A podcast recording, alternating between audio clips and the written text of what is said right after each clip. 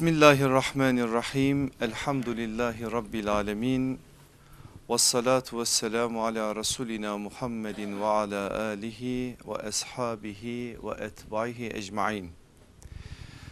Bugünkü dersimizin serlevhası kılacağım ya da daha doğrusu sözün perdesini aralayacağım bir büyük isim olarak Malik İbni Dinar'ı seçtim rahmetullahi aleyh. Tabiinin büyük imamlarından bir tanesidir. Şöyle baktığınız zaman İslam tarihine, İslam ilim tarihine onun adını biraz daha biz zühd konusunda görürüz.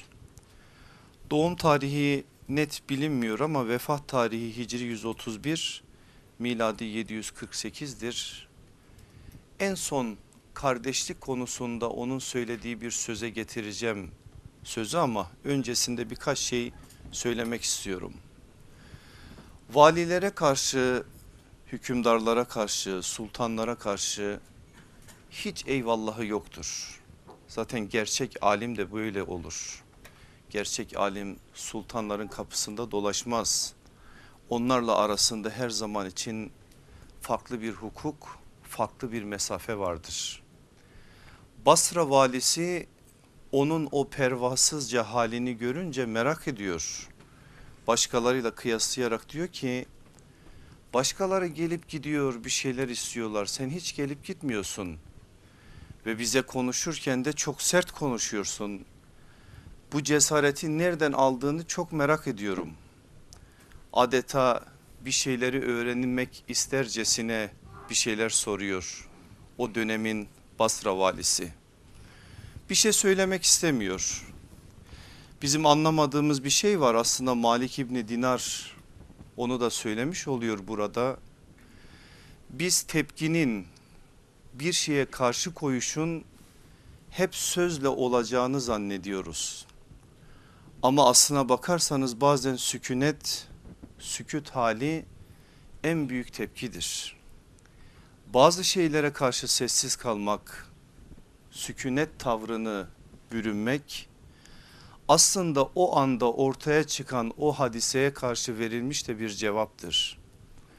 Malik İbni Dinar'a karşı bu sözleri söyleyince dönemin Basra valisi ses gelmiyor. Yani tavır sükunet oluyor.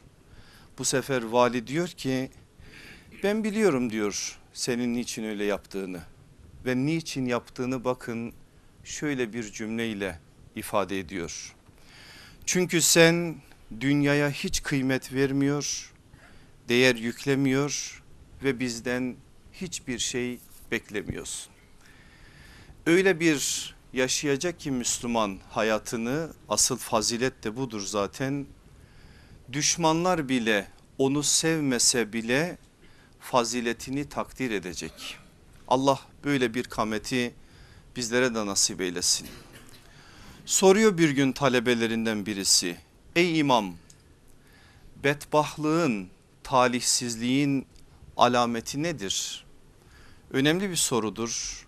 Bize de vardır burada çok ciddi mesajlar. İmam Malik bin Dinar bu ismi inşallah hiç unutmayın ve biraz da siz araştırın. Şu beş şey bedbahlığın alametlerindendir diyor. Neymiş o beş şey? gözün yaşarmaması, kalbin katılaşması, hayasızlığın yaygınlaşması, dünyaya meyledilmesi, ölüm korkusunun yüreği sarması. Varsa eğer bu beş şey demek ki o adam betbah adam ya da talihsiz bir adam. Allah ondan da bizi muhafaza etsin. Direkt ben kendi nefsime onun bir sözünü okuyacağım. Siz üzerinize alırsınız almazsınız o sizin bileceğiniz iş. Ama direkt ben kendi üzerime alacağım. Alim bildiğiyle amel etmediği zaman hatip konuştuklarını kendisi yaşamadığı zaman vaiz sadece kürsüden sözleri söylemek için zihninde barındırdığı zaman yağmur damlasının yalçın kayadan kayması gibi vaaz ve nasihatı da gönüllerden çabucak silinir gider. çok ciddi bir hakikate dikkat çekiyor. Biz bugün konuşuyoruz konuşuyoruz sözlerimiz anlaşılmıyor dinlenmiyor falan filan diyoruz da hiç kendimizi sorgulamıyoruz. Acaba gerçekten yaşadıklarımızı mı konuşuyoruz? Yoksa kendimize gayeyi hayal edindiğimiz, görmek istediğimiz şeyleri mi konuşuyoruz? Gerçekten yaşadığımız şeyleri konuşsaydık etkisi daha farklı olur muydu? Bugün yaşanmayan, hayata intikal etmeyen, hayatta karşılığı bulunmayan bazı şeyler konuşulduğu için mi vaaz kürsülerinden muhatapta etki oluşturmuyor? Aslında Malik İbni Dinar ona dikkat çekiyor. Ben de bunu direkt nefsime alarak kendimi sorguluyorum. Allah beni de ıslah etsin. Asıl ben size kardeşlik meselesiyle alakalı bir sözünü aktaracağım.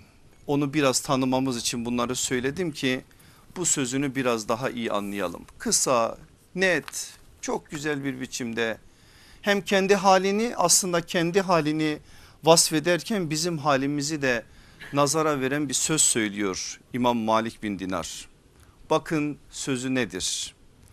Şu zamanlarda insanların kardeşliliği aşçının çorbasına benzedi.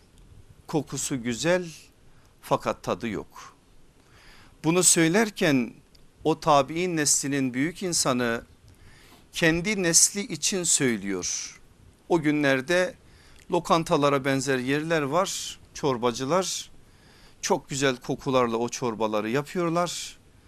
Oranın kapısının önünden geçen o kokuyu duyduğu zaman kokusu bu kadar güzelse kim bilir tadı nasıldır diyerek büyük bir heyecanla içeriye giriyor.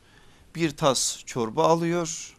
Kaşığı çorbaya çaldığı anda ağzına götürünce o kokudan aldandığını anlıyor ve diyor ki evet kokusu var ama tadı yok. Şimdi onun zamanındaki kardeşlik böyle. Peki gelin bizim zamanımıza. Bizim zamanımızda biraz daha durum farklı. Tadı da yok, kokusu da yok. Onun için evet kardeşlik ama sözde değil özde diye bir başlık koyduk bugünkü dersimize. Kardeşlikten başka çaremiz var mı? Allah bize kardeş olun diyor. Onlarca ayet bizi kardeşliğe davet ediyor. Allah Resulü aleyhissalatü vesselam bir ömür bir kardeşlik toplumu oluşturma adına gayret ortaya koyuyor. Kardeşliği bozan bu hukuku işletmeyenler hem Kur'an'ın lisanıyla hem peygamber sallallahu aleyhi ve sellem efendimizin lisanıyla ciddi bir biçimde tenkit ediliyor. Ebedi azaba ait bazı şeylerle korkutuluyor. Bütün bunlar varken bizim kardeşlikten başka bir yolumuz olmaz olamaz. Biz eğer müminsek eğer kardeşlik evet biz de bunu kabul ediyoruz. Ama bunun uygulama sahasına geldiği zaman gönül rahatlılığıyla biz bu işi hayata intikal ettiremiyoruz. Bizden daha fazla kardeşliği konuşan yok. Bizden daha fazla kardeşlik toplantıları yapanlar yok. Bizden daha fazla bir araya geldiğimiz zaman İslam kardeşliği adına bazı meseleleri ortaya koyup üzerinde tartışan yok. Ama bugün 1 milyar 700 milyon İslam ümmetinin kardeş olduğunu söyleyebilir misiniz? O kardeşlik Kur'ani bir kardeşlik midir? Nebevi mirasın bize öğrettiği kardeşliğe ne kadar uyuyordur? Bunların hepsinin sorgulanması gerekiyor. Ve biz her şeyimizi sadece bu mesele değil her şeyimizi yeniden bir kez daha amel sahasına taşıyabilecek şekilde tamir etmek zorundayız. Eğer böyle yapmazsak sadece sözde bırakırsak konuşur tartışırız çok güzel şeyler söyleriz. Kardeşlik meselesi olduğu zaman edebiyat parçalarız. Ama bu manada eğer biz o edebiyatın arkasından işin ahlakına ve hukukuna ait şeyleri yapmazsak o yaldızlı sözlerin o sloganların o hamasetin bize hiçbir faydası olmadığı gibi ümmetimize de bir faydası olmayacak. Hamasetin altı hamiyet ile dolmazsa yani bir dini hamiyete dönüşmezse bir de Allah katında şöyle bir sorgumuz olur Allah muhafaza. Ümmetin heyecanını zayi ettiniz. İnsanların bu manada heyecanlarını sadece gıdıkladınız. Heyecanlarını öne verdiniz ama amel sahasına onlara ait bir şeyler söylemediniz ve o insanları oyaladınız. O insanlar oyalandılar. Bir ömür İslam adına bir şeyler yaptıklarını zannederek oyalandılar. Böyle bir hesabın gerçekten çok çetin bir hesap olduğunu bilin benim aziz kardeşlerim. Biz bireysel manada hatalar yaptığımız zaman tevbe ederiz, istiğfar ederiz, başımızı koyarız, gözyaşı dökeriz. Bir şekilde Allah'tan af dileriz. İnşallah da affa muhatap oluruz ve o manada bazı şeylerin muhatabı oluruz. Ya birilerini saptırırsak, ya birilerini yanlış yönlendirirsek, ya birilerinin hissiyatlarını farklı bir biçimde farklı şekillerde kullanırsak bir topluluğu bir ümmeti ümmetin içerisinden herhangi bir şeyi kendi nefsani ve şeytani arzularımız için eğer yanlış yönlendirir ve bu manada onların farklı yerlere gitmesine sebep olursak bu bir felaket. Allah kimseyi o noktada öyle bir şeyle kendi huzuruna almasın. Şimdi benim aziz kardeşlerim kardeşlik meselesi sadece burada sizin gibi bilinçli ve şuurlu olan insanların gündeminde değil. Çıkın sokağa kardeşlik adına bir şey sorun. Kur'an'dan hiç haberi olmayan bir insan bile bu topraklarda yaşadığı için Hucurat suresinin 10. ayetinde innemel mu'minune ihve ayetini bilir. Müminler ancak kardeştir. Resulullah kardeşlik için ne diye, diye sorun en az bilgisi olan aleyhissalatü vesselam efendimizin kardeşliğine ait kardeşlik meselesindeki nebevi mesajlarına ait birçok şey söyler. Bilmeyen yoktur ben zannetmiyorum belki çok az olabilir ama gerçekten şu memlekette İslam'dan az bir şey haberdar olan insanların siyer içerisinde çok önemli bir örnek olan Ensar muhacir kardeşliğine ait de çok şey biliyorlardır. Birkaç sene önce biliyorsunuz kutlu doğum ayının konusu da kardeşlik konusuydu. Birçok mesele konuşuldu, camilerde konuşuldu, salonlarda konuşuldu, televizyonlarda konuşuldu, konuşuldu da konuşuldu. Peki bu kadar konuşuluyor da niye bu işler bizim hayatımıza intikal etmiyor? Sormamız gerekmez mi bunu? Biz acaba bir şey yanlış mı bırakıyoruz? Eksik mi bırakıyoruz ki bu kadar konuşma koşuşturmaya, koşturmaya vesile olmuyor. Bu kadar sözler ortalıkta dolaşıyor ama hayatlara intikal etme adına halen bazı zafiyetler yaşanıyor. Çok şeyler söylenebilir bunun sebeplerine ait ama ben sizin bir tane önemli sebebe dikkatlerinizi çekeceğim. Aziz kardeşlerim büyük işlere ve büyük hedeflere küçük işlerle ve küçük adımlarla ancak ulaşılabilir. Sözümü bir kez daha tekrar ediyorum.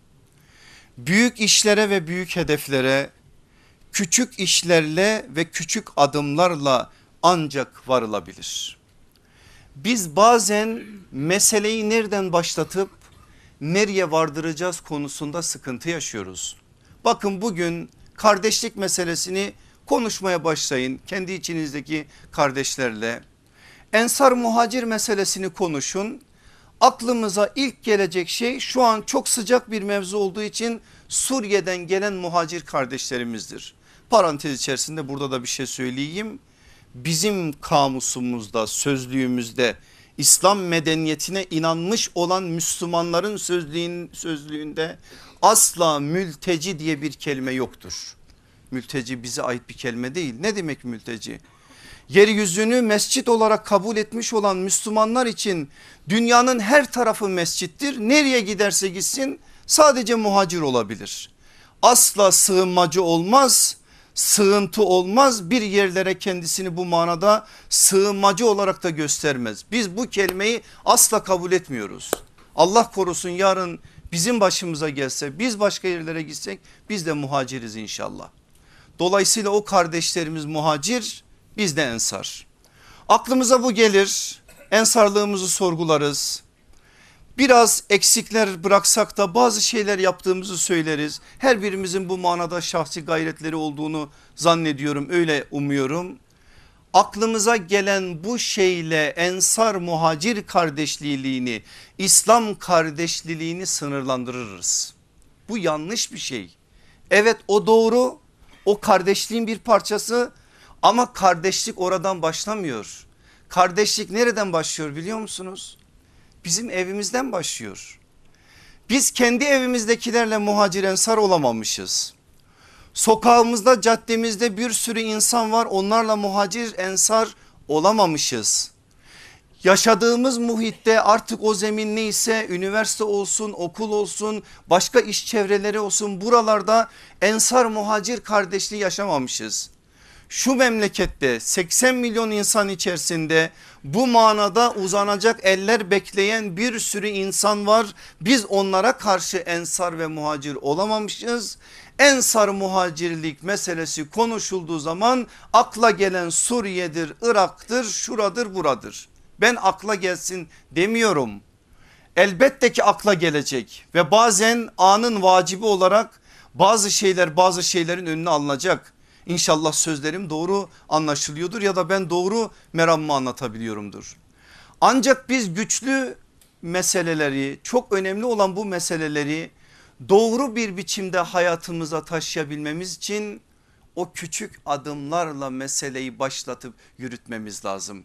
Eğer biz kendi evimizden bu işi başlatıp halka halka halka halka büyütmezsek ileriki seviyedeki ensar muhacir kardeşliği ve ümmetin bütün fertleriyle olan kardeşlik hukuku meselesi istenilen oranda tesis edilemiyor. Somut örnek vereceğim. İki tane genç düşünün. Birisi şarktan birisi garptan biri hanım biri erkek. Allah kaderlerini birleştirmiş bunlar evlenmiş bir hanenin efradı olmuşlar fertleri olmuşlar. Evlenmeyene kadar bu insanlar aynı dinin mensupları olarak birbirlerinin kardeşleri midirler? Kardeşleridirler. Evlendiler yastıklarını Allah birbirlerine bir birleştirdi. Şimdi bunlar karı koca oldular. Karı koca oldukları için kardeşlik bitti mi? Hayır. Kardeşlik var zeminde. Üstüne yeni bir hukuk inşa edildi. Eğer biz evlilik olur olmaz kardeşliği unutur sadece evlilik hukukuyla ilgilenirsek işte boşandığımız zaman ondan dolayı birbirimizi yeriz. Boşandığımız zaman karşı tarafı Müslüman bile görmeyiz ve bir tatsızlık yaşadığımız zaman birbirimizin hukuklarını çiğneme adına elimizden ne geliyorsa onu ortaya koyarız. Bakın zeminde kardeşlik meselesini çektiğiniz zaman ondan sonraki bütün ilişkileri nasıl çatladığını görüyorsunuz. Biz büyüdük yaşımız ilerledi 30 oldu 40 oldu 50 oldu Allah bize evlatlar nasip etti. Babayız evlatlarımız var. Baba evlat hukuku var o hukukun çok ciddi ilkeleri var. Ama hepimiz baba olarak da evlat olarak da bir dine gönül vermişiz. İslam'a inanmışız ve İslam bizi kardeş kılmış. Baba evlat bile İslam hukuku çerçevesinde bu kardeşlikleri varken zeminde bu hukukun üzerine baba evlatlık bina edilmesi gerekirken o var diye o gözden kaçırılırsa nelere sebebiyet vereceğini tahayyül edin. İki Müslüman birbirlerinin kardeşleri Üniversitede yıllarını da beraber okumuşlar. Aynı öğrenci evinde kalmışlar. Ne devletler yıkmışlar ne devletler kurmuşlar. Allah bir şekliyle ticarette bunları bir araya getirmiş. Şimdi oldular ticari ortak. Ne oldu? Ticaret adına bir adım atıldı diye öncesindeki kardeşlik hukuku iptal mi oldu? Onun üzerine bina edilmesi gerekmiyor muydu? O olmalı onun üzerine o olmalı gerek değil miydi? Bakın uzatın gitsin bunları.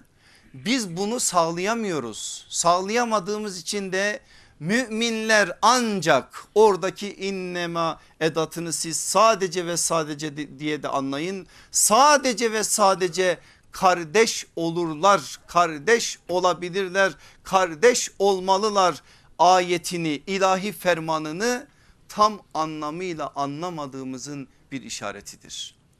Dolayısıyla biz bunu anlamadığımız zaman yani küçük adımlarla meseleyi başlatmadığımız zaman sadece büyüklerle ilgilendiğimiz zaman bir ömür o büyükleri elde edemeyeceğimiz gibi sadece avunup elimizde avuçta bir şey kalmayacak bir duruma da düşebiliriz Allah korusun. İşte bunu yapmamak için diyoruz ki biz zeminde kardeşlik hukukunu her zaman için işleterek bu manada bazı şeyleri hayatımızda tesis etmeliyiz. Bildiğiniz bir örnek vereceğim asr-ı saadetten defaatle anlattım size burada bir kez daha anlatacağım. Üzerinden de bir değerlendirme yapacağız beraberce.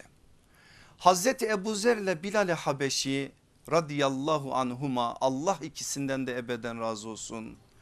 Birbirlerini çok seven iki sahabidir. Hazreti Ebu Zer'in tabiatını biliyorsunuz. Aslında o fakirlerin babasıdır.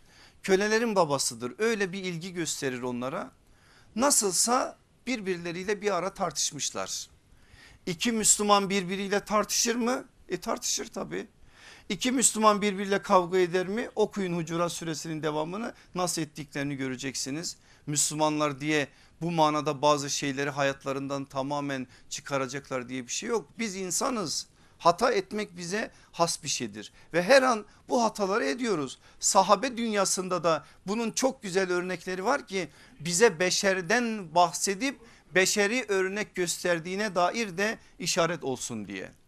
Tartışma uzar dayanamaz Hazreti Ebu Zer artık nasıl bir noktaya gelmişse uskut yebni sevdadır sus ey siyah kadının oğlu anasının rengi siyah Bilal'in rengi siyah anasına da kurban o da sahabidir.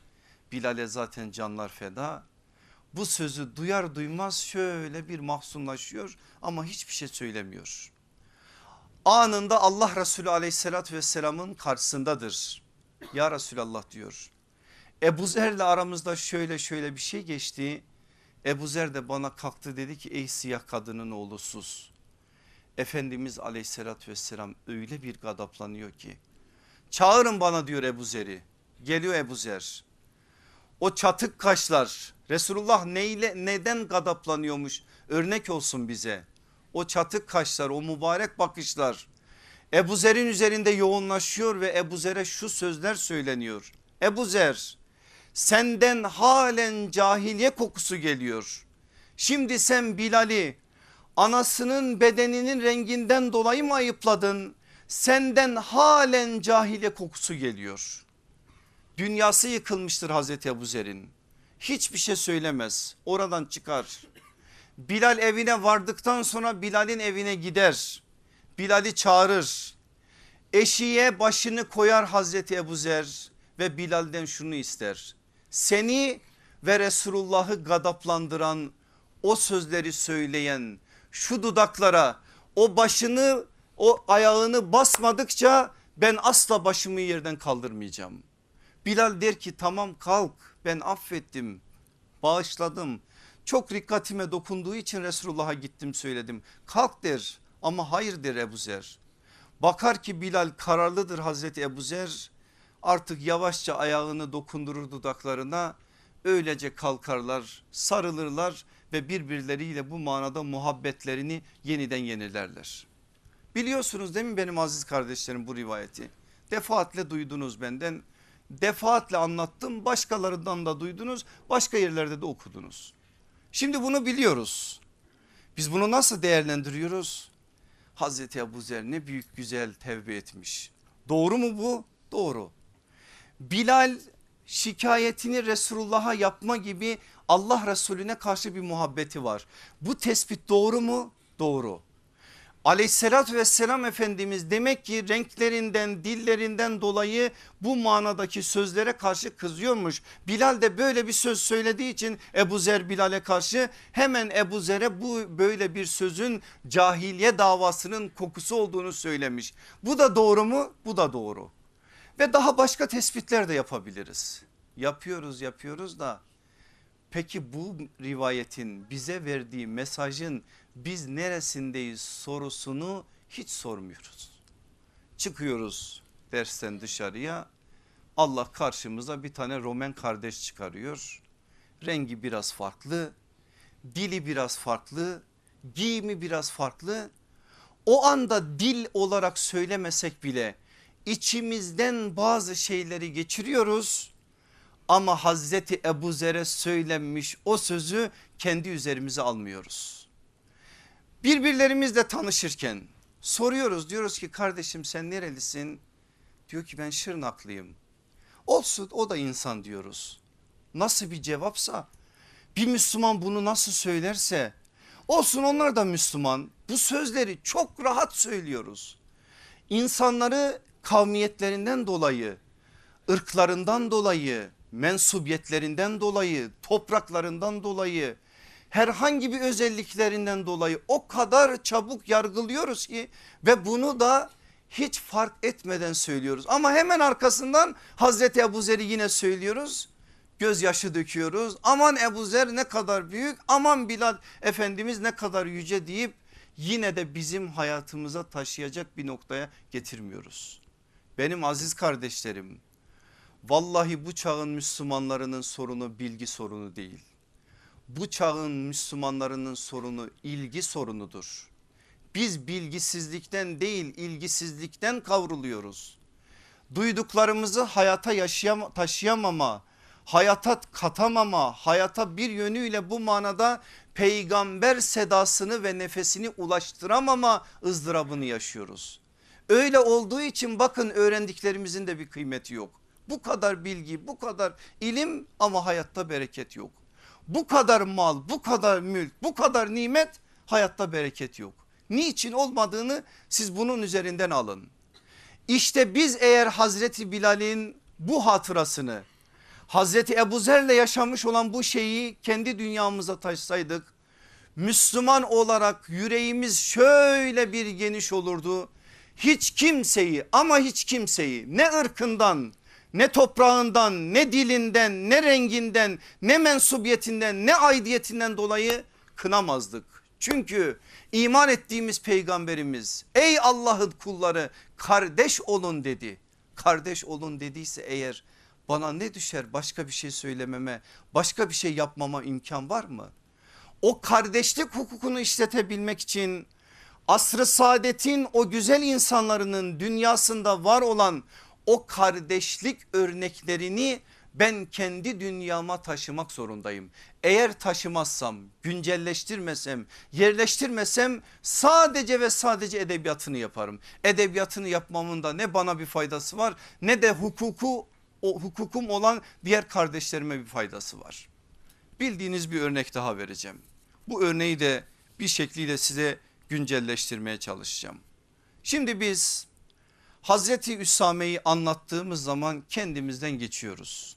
17 yaşında İslam ordularının komutanı olacak. Allah Resulü aleyhissalatü vesselam onu böyle bir iş için görevlendirecek. Üsame'nin babası Zeyd bin Harise Kureşli değil anası Ümmü Eymen anamız Habeşlidir Arap değil.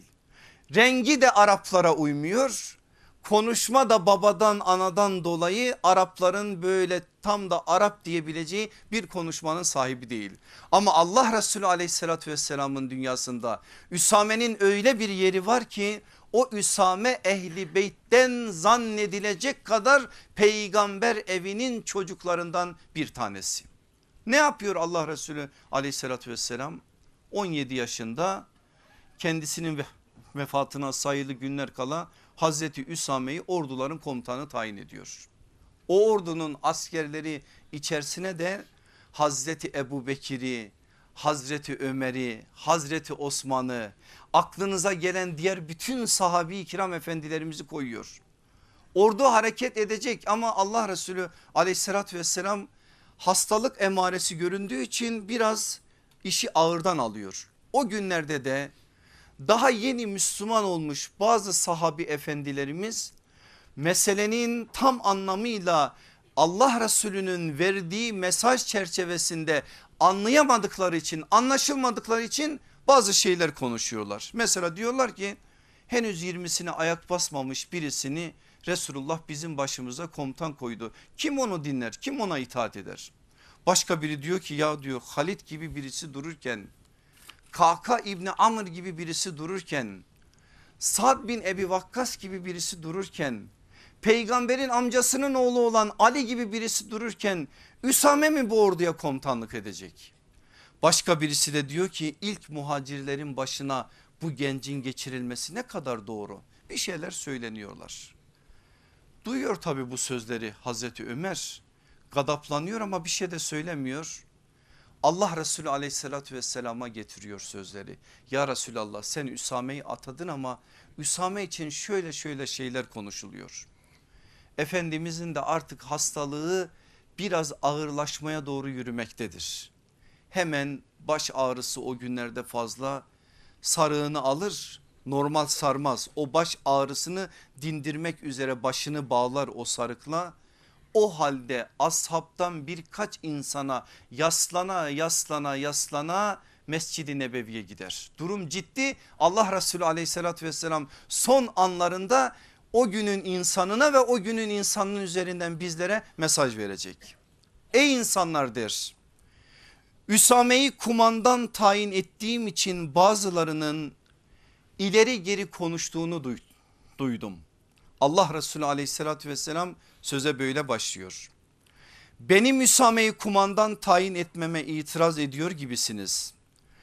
Daha önce Üsame'nin babasını kumandan tayin ettiğim zaman da aynı şeyi yapmıştınız. Vallahi nasıl babası kumandanlığa layık olduğunu göstermişse Üsame de babasından sonra kumandanlığa layık bir kimsedir. Babası nasıl en sevdiğim biri, biri idiyse Üsame de en sevdiğim kimselerden birisidir. O da babası da her türlü hayrı yapabilecek böyle bir özelliğe sahip kimselerdir. Onlardan hayırlı işler bekleyiniz. Muhakkak ki Üsame sizin hayırlı olanlarınızdandır ve bu işe ehliyet sahibi birisidir. Sözün sonu nasıl bağlanıyor? Ey Müslümanlar başınızda başı üzüm gibi siyah Habeşli bir köle bile tayin edilse dinleyin ve itaat edin. Biliyoruz değil mi bunu da? Biliyoruz. Bilmediğiniz bir şeyi söylemedim ben. Bunu da değerlendiriyoruz. Sonrasını da biliyoruz. Allah Resulü aleyhissalatü vesselam bu sözleri söyledikten sonra vefat etti. Ordu hareket edemedi. Sonra Hazreti Ebu Bekir hilafete geçti. İlk iş olarak ordunun hazırlık emrini verdi. O gün sahabiden bazıları dediler ki ey Ebu Bekir biraz sabret biraz işler yatışsın bak irtidat hareketleri yayılıyor şimdi sen çıkarırsan başka sıkıntılar olur dedi Hazreti Ebu Bekir hiç onları duymadı. Sonra insanlar Hazreti Ömer'i Hazreti Ebu Bekir'in yanına gönderdiler. Ne için? Rica için. Neyin ricası? Üsame'yi al yerine başka birini koy diye. Ne yaptı Hazreti Ebu Bekir Hazreti Ömer'e? Şöyle sakalından tuttu.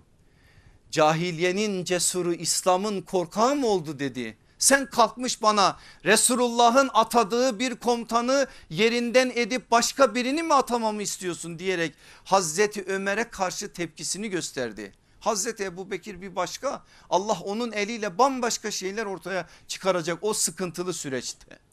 Ve gidecek ordu selametle gelecek ve o ordunun gidişi gelişi de İslam toplumu içerisinde ve civar yerlerde var olan karışıklıkların tamamının bir yönüyle izale edilmesine sebep olacak.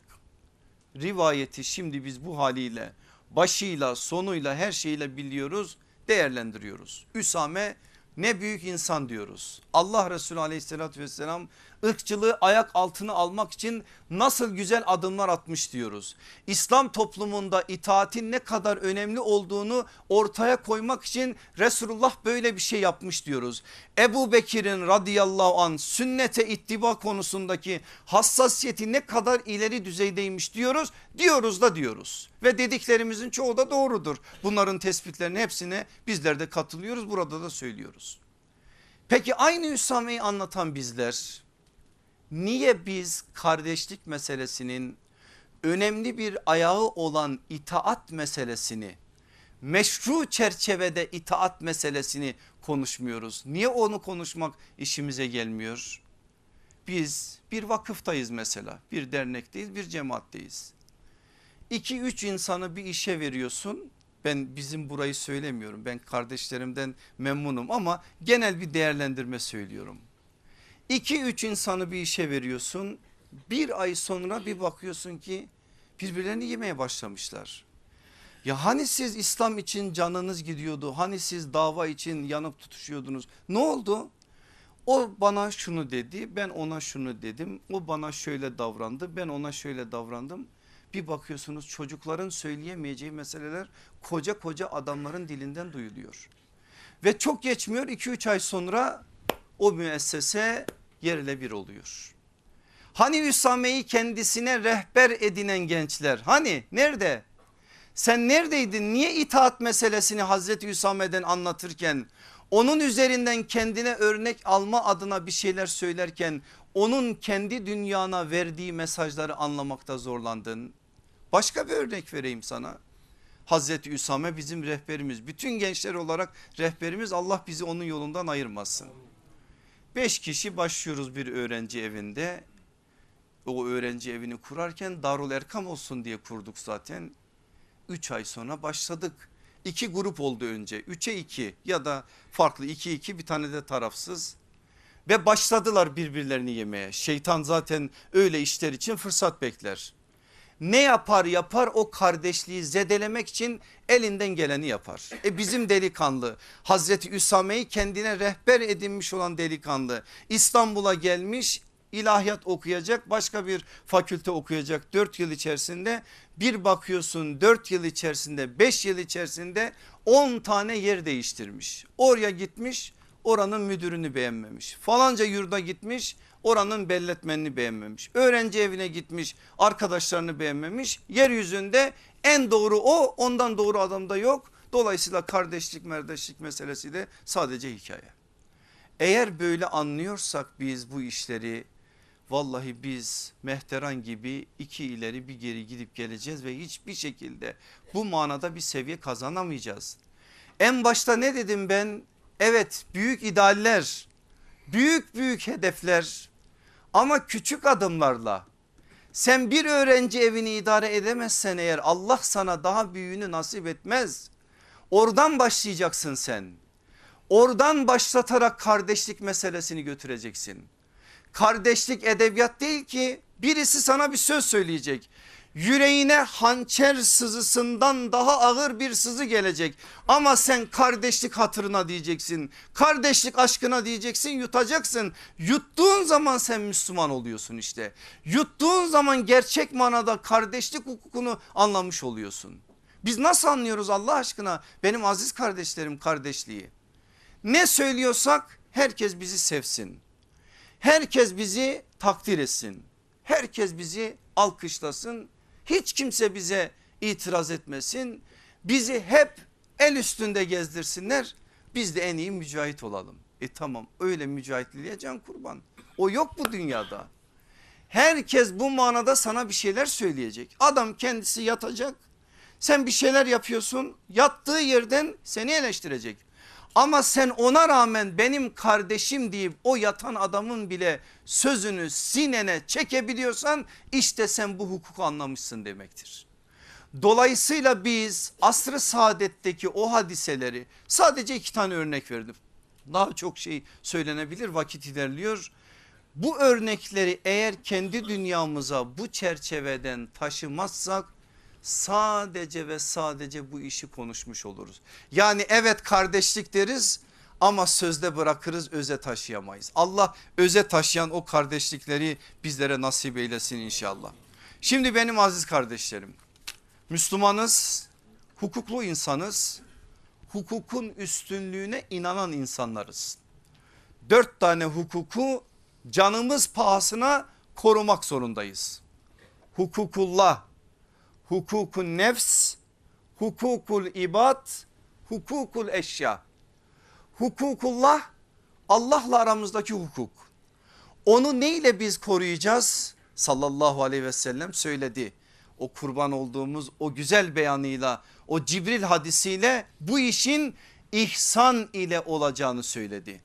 Hukukullahı biz ihsan ile ayağa kaldırabiliriz. Hukukun nefs Nefsimizde bir hukukumuz var değil mi? Onu da korumamız lazım. Onu neyle yapacağız? Onu da Darul Erkam Mektebi'nden öğrendik. İradenin hakkını vermekle, iradeyi sağlamlaştırmakla.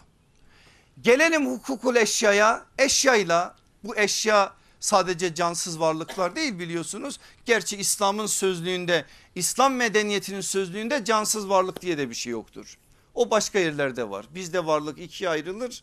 Şuurlu varlık şuursuz varlık. Başkalarında varlık ikiye ayrılır. Canlı varlık cansız varlık diye. Bizim nazarımızda her varlık canlıdır. Şuursuzdur sadece. Dolayısıyla bütün varlıkla eşyayla bizim bir hukukumuz var. Bakın böyle anladığımız zaman anlıyoruz Allah Resulü aleyhissalatü vesselamın kütüğün sırtını sıvazlamasını. Ama kendimiz kütükleşince anlamayız. Ancak bunu o eşyaya ait şeyleri Resulullah'ın mektebinden öğrendiğimiz zaman anlayabiliriz. O zaman anlarız işte Allah Resulü'nün kusvayla muhabbetini, Uhud'la konuşmasını, yağan yağmura cellabesini uzatmasını ve daha nice şeylerini.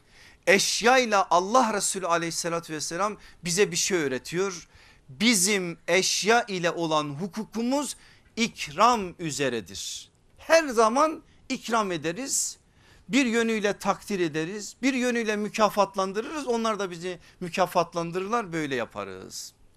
Ya hukukul ibad kullarla olan hukuk o ne üzerine o İsar üzerine. İsar ney? Yaşamak için yaşamak değil yaşatmak için yaşamak. Bu öyle bir büyük seviye ki bu seviyeyi anlayabildiğiniz zaman anlayabildiğimiz zaman bazı şeyleri anlamış oluyoruz. Allah anlaşılması için de zihnimizi, kalbimizi, yüreğimizi, aklımızı inşallah açsın. Şimdi benim aziz kardeşlerim kavramlarla konuşmak kolay biraz da mesajı derli toplu olarak zihnimizde tutmamız için bir fırsat bize. Şöyle iki tane bahis açmak istiyorum. Kardeşlik ahlakında neler olmalı? Olmamalı affedersiniz önce kardeşlik ahlakında neler olmalı? İlerleyen derslerimizde bunlara ait bir şeyler göreceğiz. Bu kardeşlik meselesi önemli. Öyle birkaç derste de sınırlandırmayıp biraz hakkını vererek anlamaya çalışacağız. Şimdi bugün kardeşlik ahlakı dediğimiz bu manada da hukukul ibad çerçevesi altında sorumlu olduğumuz o hukuka ait bazı şeyleri öğrenme adına bu iki bahisse ciddi bir biçimde kulak vermeliyiz. Kardeşlik ahlakında neler olmamalı? Kardeşlik ahlakında neler olmalı? Neler olmamalı? Tarafgirlik olmamalı. Taassup olmamalı. Taklit olmamalı. Tahrip olmamalı. Tahakküm olmamalı. Tecessüs olmamalı. Tecrit olmamalı. Tefrika olmamalı. Tekebbür olmamalı. Teaccül olmamalı. 10 tane kavram verdim. Bunlar kardeşlik ahlakında olmamalı. Birincisi tarafkirlik olmamalı. Ne demek bu biliyor musunuz? Irkçılık olmamalı asabiyet olmamalı. Kabilecilik olmamalı. Allah'ın sana vermiş olduğu ve her biri ikram olan senin kendi çabanla elde etmediğin hiçbir şeyden dolayı övünmemek olmamalı. Aslında biz tarafgirlik derken bir yönüyle bu manada oluşan insanların kendisine ait olduğunu zannettiği bazı şeylerden dolayı etrafındaki insanlarla kenetlenip diğerlerini yok sayma gibi bir anlayış ki bugün kardeşliğe vurulan en büyük darbe de budur. İşte bu olmamalı tarafgirlik yok. Bizde asıl olan şey nedir? Adalettir. En yakınlarımız olsa bile anamız babamız kendi kabilemiz kendi kardeşimiz bile olsa asla ve asla biz tarafkir olamayız. Yine asrı saadette bırakmamak için size bir örnek versem bana kızar mısınız? Vakit ilerleyecek ama ilerlesin ne yapalım? Tutuklanıyor Ebul Aziz Uhud Bedir'in meydanında. Kimin kardeşi Ebul Aziz? Musab bin Ümeyr'in. Onu tutuklayan ve ellerini bağlayan ensardan bir sahabi. Yanından geçerken o ensari sahabiye ne diyor o Mus'abul Hayır Mus'ab İbni Ümeyr o büyük insan sıkı bağla sakın kaçırma. Onun Mekke'de bir annesi var çok zengindir. Verirsen eğer onun karşılığında çok fidye alırsın. Ebul Aziz dönüp diyor ki Mus'ab diyor yazıklar olsun sana. Öz kardeşini terk edip aynı anadan ve aynı babadan olmayan bir insanı tercih edip bir de bu sözleri mi söyleyeceksin? Ne diyecek o büyük insan? İslam kardeşliğini sözde değil özde anlayan o büyük insan. Sen benim kardeşim değilsin. Kardeşim senin ellerini bağlayan şu adamdır diyecek. İşte budur. Bunu anlayabildiğimiz zaman biz İslam kardeşliğini anlarız. Eğer bunu anlamazsak biz sadece ve sadece dediğim gibi işin edebiyatında kalırız. İkincisi taassup olmamalı. Mensubiyetlerimiz olabilir. Allah bize farklı farklı kabiliyetler verebilir. Bizi farklı alanlarda istihdam edebilir. Farklı bir biçimde bizim ruh dünyamız başkalarıyla uyum arz ettiği için onlarla kendi aramızda bir yer bulabiliriz ve onların içerisinde bulabiliriz kendimizi. Ama sadece doğru biziz. Bizden gayrı ne varsa hepsi batıl. Fırkayı naciye biz gerisinin hepsi fırkayı dal. Böyle görme mantığına eğer saplanırsak işte onun adı taassuptur. Sadece ve sadece kendini hak görmek. Ben hak ileyim diyebilirsin. Ben hakla beraberim diyebilirsin. Ama ben sadece hakkım diyemezsin. Böyle bir hakkı el hak olan Allah sana da vermiyor bana da vermiyor. İşte bunu anladığımız zaman biz taassubu olmaması yönünde bize söylenmiş bir şey olarak görebiliriz. Üçüncüsü taklit olmamalı. Ne demek burada taklit olmamalı? 2-3 tane Müslüman grup, dernek, vakıf, cemaat her neyse. Bir iş yapıyor. Ümmetin var olan bir eksikliğini giderme noktasına bir iş yapıyor ve biraz da orada başarı elde ediyor.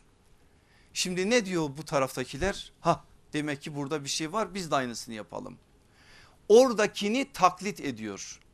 Oradakinin güzelliğiyle sevinmiyor. Bak kardeşlerimden Allah razı olsun.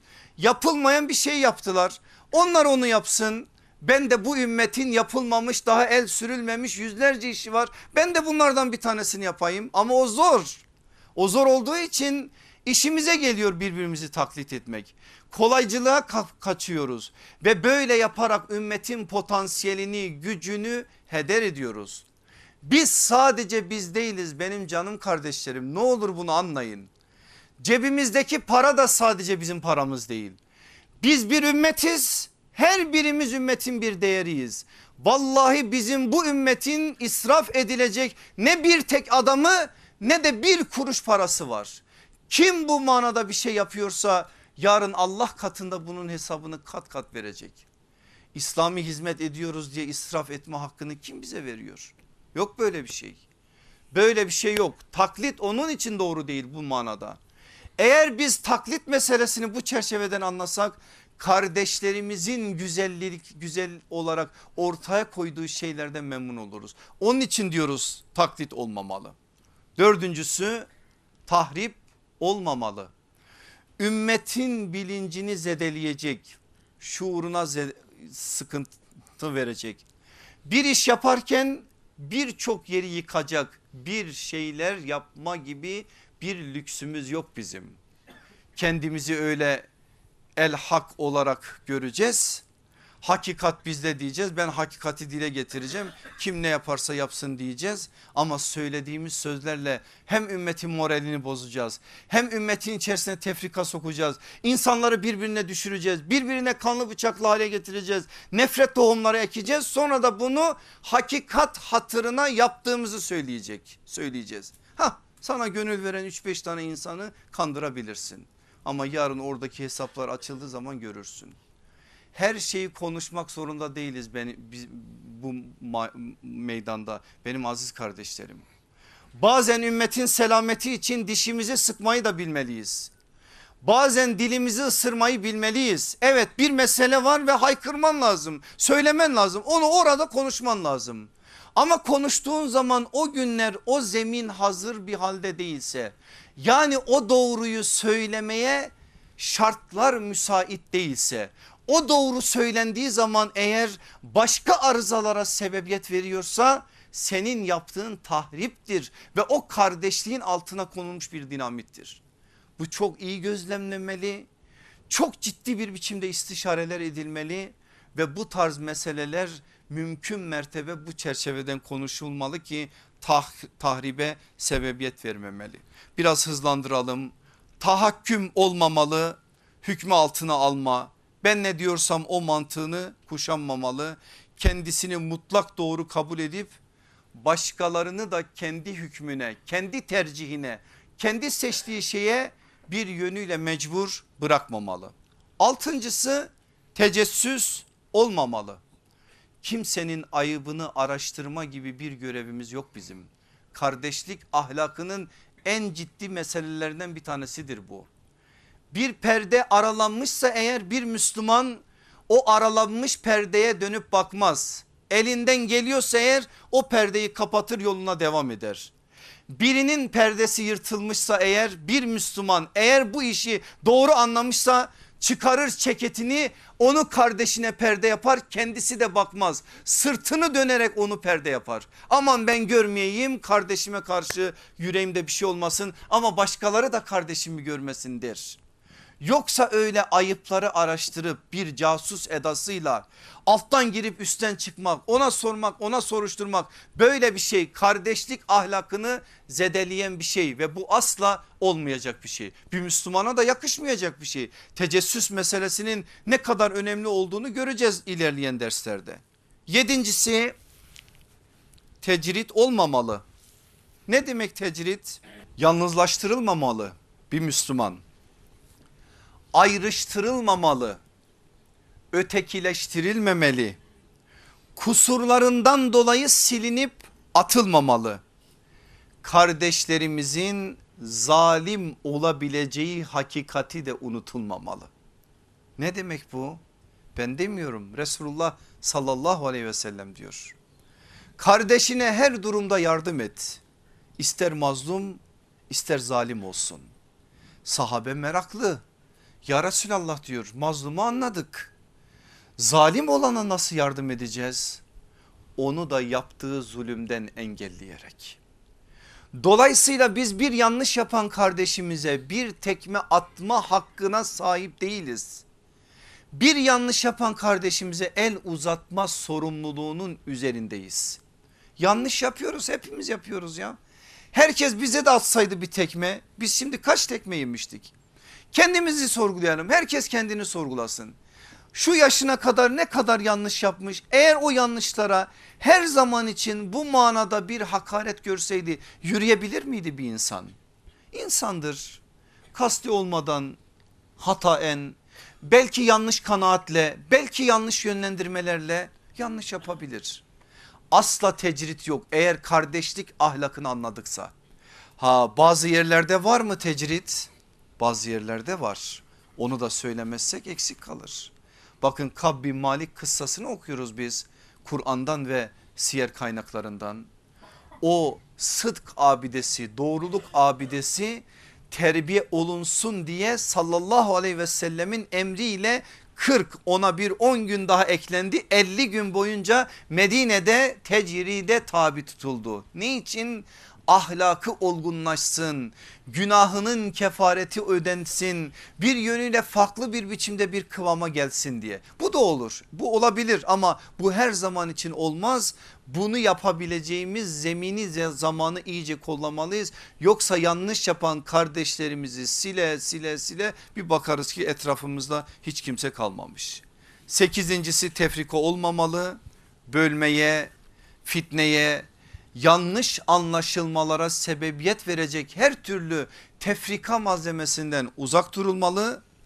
Dokuzuncusu tekebbür olmamalı. Bir Müslüman bir Müslümana karşı bunu yapabilir mi? Asla. Eğer Fetih suresini okumuşsa bir Müslüman bir Müslümanın sadece ve sadece kafirlere karşı izzetli olduğunu, kafirlere karşı bu manada bir farklı kametinin olduğunu bilir. Yoksa Müslümanlara karşı açabildiğince merhamet kanatlarını rahmet kanatları açması gerektiğini bilir. Onuncusu taaccül olmamalı, acelecilik, telaş gösterme, hemen karar verme, bir mesele hakkında hüküm verirken araştırmadan hemen hüküm verme bu tarz şeyler olmamalı. Kardeşlik ahlakında olmaması gereken 10 temel kavram bu.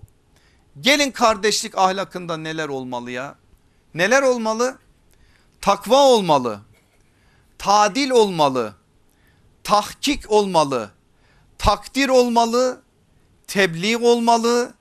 Terbiye olmalı. Tedric olmalı. Tekmil olmalı. Tesanüt olmalı.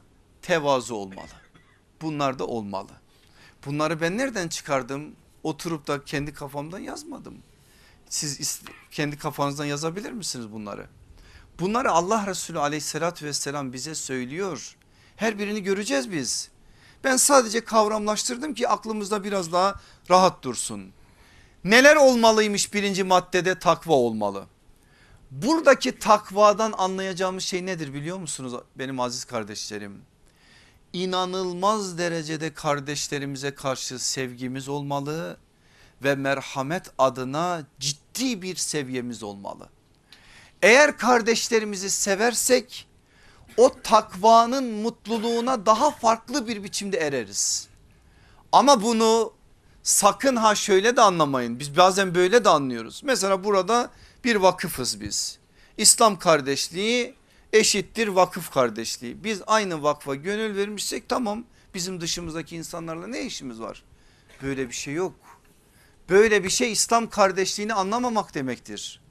Sevgimiz beraberce yol yürüdüğümüz kardeşlerimize karşı biraz daha fazla olabilir. Bunda hiçbir beis yok. Elbette ki olacak. Çünkü orada kardeşliğin ötesinde bir de yoldaşlık adına bir hukuk da var. Zeminde o var onun üstüne bir de o var. Sevginiz kardeşlerinize bir oranda var onun üstüne bir şey daha eklediniz. Eğer siz kardeşliği sadece o cemaat kardeşliği olarak belli bir yere gönül verme aidiyet kardeşliği olarak anlarsanız siz bu meseledeki takva boyutunu kavramamış olursunuz. Ve bugün ne yazık ki İslam ümmeti olarak çektiğimiz sıkıntıların en büyüklerinden bir tanesi de budur. Mesela adam şöyle bir şey görüyor kendisini. Tamam diyor Müslümanlar kardeş. E falanca kardeşim de benimle beraber aynı hocaya gönül vermiş. O da bir amir. Oraya da işçi alınacak. Oraya da başka memurlar alınacak. Bir Müslüman olarak takınması gereken tavır mensubiyet üzerinden değil ehliyet ve liyakat üzerinden olması gerekirken İslam kardeşliğini doğru dürüst anlamadığı için bulunduğu yerlere kendi adamlarını yerleştirme noktasında bir gayrete girişiyor ve bunun da zemininde güya İslam kardeşliği adı altında bir ambalaj içerisinde yapıyor. Bunun bu toplumda ne büyük felaketlere yol açtığını bilmem anlatmaya gerek var mı? Neler yaşıyoruz bu konuda? Asıl olan ehliyet ve liyakat olması gerekirken onun yerine mensubiyet aldığı için bakın birbirimize nefretle bakar olduk ve herkes kendi adamını bir yerlere koyma noktasında bir uğraşıya girmiş oldu. Ama bilseydi ki hukuk var orada asıl olan da ehliyet ve adalet benim için fark eden bir şey yok ki ben olmayayım başka bir kardeşim olsun. Zaten o da oraya geldiği zaman hukuku işletecek. Belki o benden daha fazla işletecek diyerek bu manada daha farklı bir biçimde olurduk. Ama olmadık olamadık olamıyoruz Allah oldursun inşallah. İkincisi tadil olmalı. Ne demek tadil? Düzeltme, denkleştirme, her türlü aşırılıkta arındırma. Üçüncüsü tahkik olmalı. Mahiyetini iyice araştırmadan her duyduğuna inanmama gibi bir şey olmalı. Yazıyor birisi birisinin adına sosyal medyada bir şey. Açıp telefon kardeşim böyle mi? Bunu bile doğrulatmaktan aciziz. Üzerine 10 tane biz başka şeyler yazıyoruz. Sonra o insanla karşı karşıya geldiğimiz zaman da yüzümüz kızarıyor ama iş işten geçiyor. Tahkik ehli olmalı bir Müslüman. Kardeşlik içinde olmazsa olmaz bir şey bu. Ne diyor bizim iman ettiğimiz peygamberimiz sallallahu aleyhi ve sellem? Kişiye günah olarak her duyduğunu konuşması yeter. Daha ne desin Allah aşkına? Her duyduğunu konuşması günah olarak yeter diyor. Biz sadece bunu anlasak tahkik meselesinin ne demek olduğunu daha iyi anlamış oluruz. Kardeşlik için olmazsa olmaz esaslardan biri de o. Üçün dördüncüsü takdir olmalı. Güzellikler iltifat ile hani marifetler iltifata tabi ya iltifat ile karşılanmalı. Takdir edilmeli, moral verilmeli, destek olunmalı. Bu manada o kardeşe kardeşlik hukuku çerçevesinde bunu yapmalı. Bakın beşincisini de söyleyeyim ikisi için bir şey söyleyeyim. Tebliğ olmalı beşincisi. Ne demek? İyiliği emretme, kötülükten nehyetme, sabrı tebliğ etme, hakkı tebliğ etme bunu yapmalı. Bazen biz bu ikisinden birini yapabiliyoruz ama diğerini yapmıyoruz. Diyelim ki bir kardeşimiz 10 tane güzellik yapmış 10 tane iyi iş yapmış hiç onu arayıp ya da bir mesaj atıp ya da bir şekliyle onu gidip ziyaret edip kardeşim çok güzel bir iş yapmışsın Allah razı olsun demiyoruz.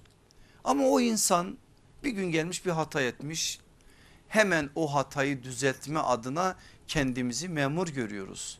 Sanki pusuda bekleyip o kusur ortaya çıksın diye bir şey bekliyoruz. Ya sen adamın 10 tane iyiliğini takdir etseydin o bir tanesini de eleştirdiğin zaman adam seni doğru dürüst anlasaydı ve dinleseydi. Sen güzellikler yapılınca ortada yoksun ama iş yapan yanlış yapar. Yanlış yapıldığı zaman hemen ortaya pehlivan gibi çıkmanın anlamı nedir? Evet çık hakkın var buna ama böyle yaparsan hakkın var. İkisi beraberce olursa faydası olur ve gerçek manada kardeşlik hukukuna da uymuş olur. Altıncısı terbiye olmalı. Var olan yanlışlıklar bir mürebbi gibi terbiyeye konu edilmeli. Yedincisi tedric olmalı. Ya hep ya hiç mantığı asla olmamalı.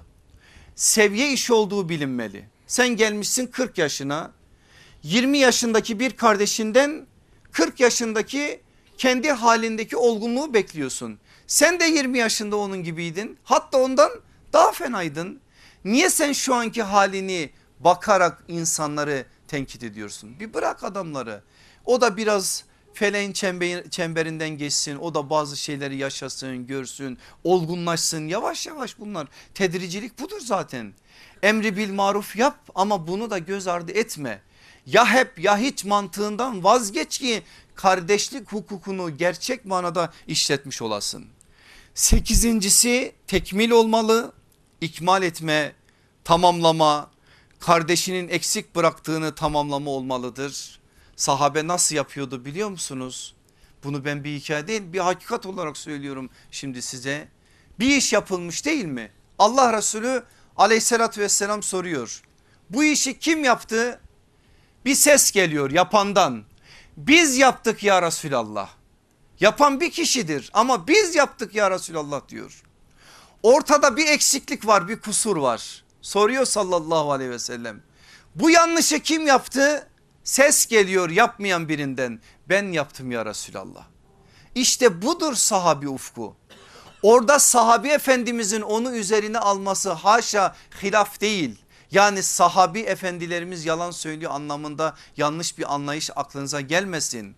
Bir yönüyle kardeşlik meselesinde bu işin bu yönünün de fedakarlık konusu olduğuna dair bir işarettir bu. Bakın bir örnek söyleyeceğim bunun için.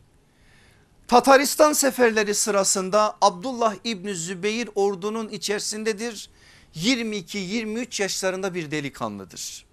Birkaç gün sefer sürüyor Bakıyor ki olmuyor bir türlü İslam ordusu düzenli değil.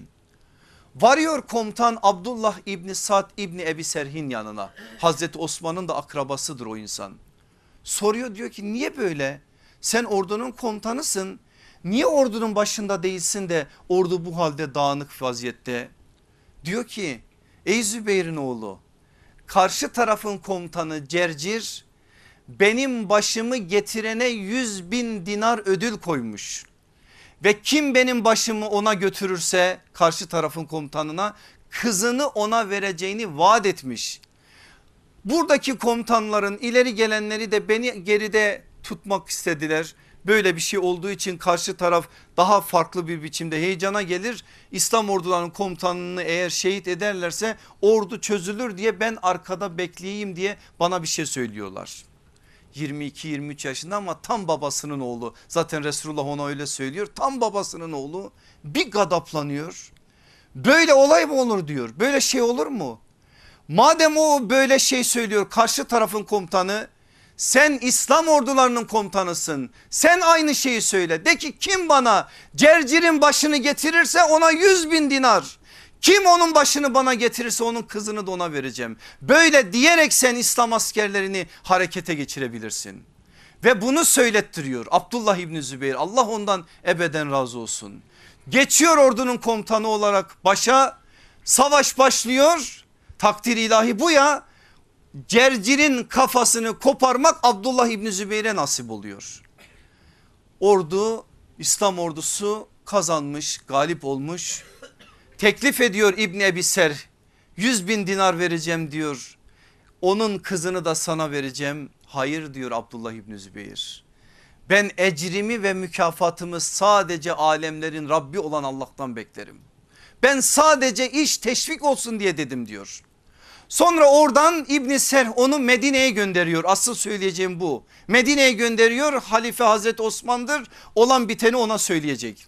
Hazreti Osman'a anlatıyor ama anlatırken hiç kendisini söylemiyor. Ben dedim ben yaptım ben dediğim için böyle oldu. Şöyle dağılmışlardı ben söyledim diye ordu toparlandı. İbn Serh görüşünü değiştirdi. Şöyle dedi taktik değiştirdi onun için galibiyet oldu. Hayır bu cahil adamların sözüdür. Ben ben demek yok. Biz defaatle söylüyoruz bunu. Sadece ve sadece biz eşhedü der ben deriz. Ondan sonra İyyâke na'budu ve İyyâke nesta'in. Yalnız sana ibadet eder ve yalnız senden yardım dileriz diyerek biz deriz. Bizde bir yerde ben vardır. Onun dışındaki bütün benleri benlik olarak şeytanlık olarak görürüz. Ben olmasaydım olmazdı. Niye? Sen Mehdi misin peygamber misin? Sen olmasaydın daha güzel olurdu. Sen olmasaydın Allah senden daha güzelini verirdi. Bu ümmetin başına sen belasın ben dediğim için. Ben demek şeyi yok işte bizde. Eğer biz sahabenin bu ufkunu anlarsak. Hazreti Osman diyor ki Abdullah İbni Zübeyir'e çık diyor minberde cemaati aynısını anlat anlasınlar. Çıkıyor minbere. Şimdi kitleleri görünce benim gibi coşar bir insan o coşmuyor. Aynen Hazreti Osman'a anlattığı gibi İslam orduları şöyleydi sonra şöyle bir taktik değiştirdiler netice böyle galibiyet oldu diyerek kendisini karıştırmadan meseleyi anlatıyor. Dönüp geliyor İslam ordusu Medine'ye İbni Ebi Ser olan biteni Hazreti Osman anlatıyor. Ah babasının oğlu Resulullah ne güzel söylemiş tam Allah Resulü'nün sevdiği mümin. Tam Resulullah'ın hoşlandığı ahlak deyip orada ortaya konulan o güzelliği takdir ediyor. İşte budur. Gerçek kardeşlik de böyle olur. Biz bir yere girmişiz yarış ediyoruz hayırda yarışıyoruz. Vallahi billahi benim aziz kardeşlerim kimseden değer çalarak değerlenemeyiz. Kimseye çelme takarak yarışmayı birincilikle bitiremeyiz. Bunu aklımıza bir kere sokalım. Biz ne kadar başkalarını öne verirsek Allah bizi o kadar yüceltir. Ya yücelme sadece burada değil ki biz ahiret için çalışıyorduk hani. Hani ecrimiz mükafatımız sadece ahiretteydi. Öyleyse eğer varsın bu ümmetin selameti için birileri bizi paspas etsin sırtımıza bassın birileri bir yerlere gelsin yeter ki bu ümmet aziz olsun. Ne olur bu ufka varalım bu ufku da en temel esas olarak alalım. Benliğimizin ve bencilliğimizin karıştığı her işi ayaklarımızın altına alalım ki o kardeşlik lezzetini ve mutluluğunu tadalım. Allah ona bizi erdirsin inşallah. Sekizincisi tekmil olmalı o zaten. Dokuzuncusu tesanüt olmalı. Dayanışma yardımlaşma olmalı. Onuncusu tevazu olmalı. Tevazu olmazsa eğer bu ümmetin ferdi olarak o kardeşlik ahlakına ait en önemli şeyi eksik bırakmış oluruz. Şimdi son sözü aleyhissalatü vesselam Efendimiz söylesin. Biz de can kulağıyla dinleyelim onunla da bitirelim. Diyor ki birkaç hadisi birleştirerek söylüyorum kaynaklarını da vereceğim. Birbirlerinizle hasetleşmeyiniz. Birbirinize kin ve nefret beslemeyiniz. Almayacağınız bir malın fiyatını müşteri kızıştırmak için arttırmayınız. Birbirinize darılıp yüz çevirmeyiniz. Birinizin satışı üzerine onunkisi bitmeden başka biriniz satış yapmayınız.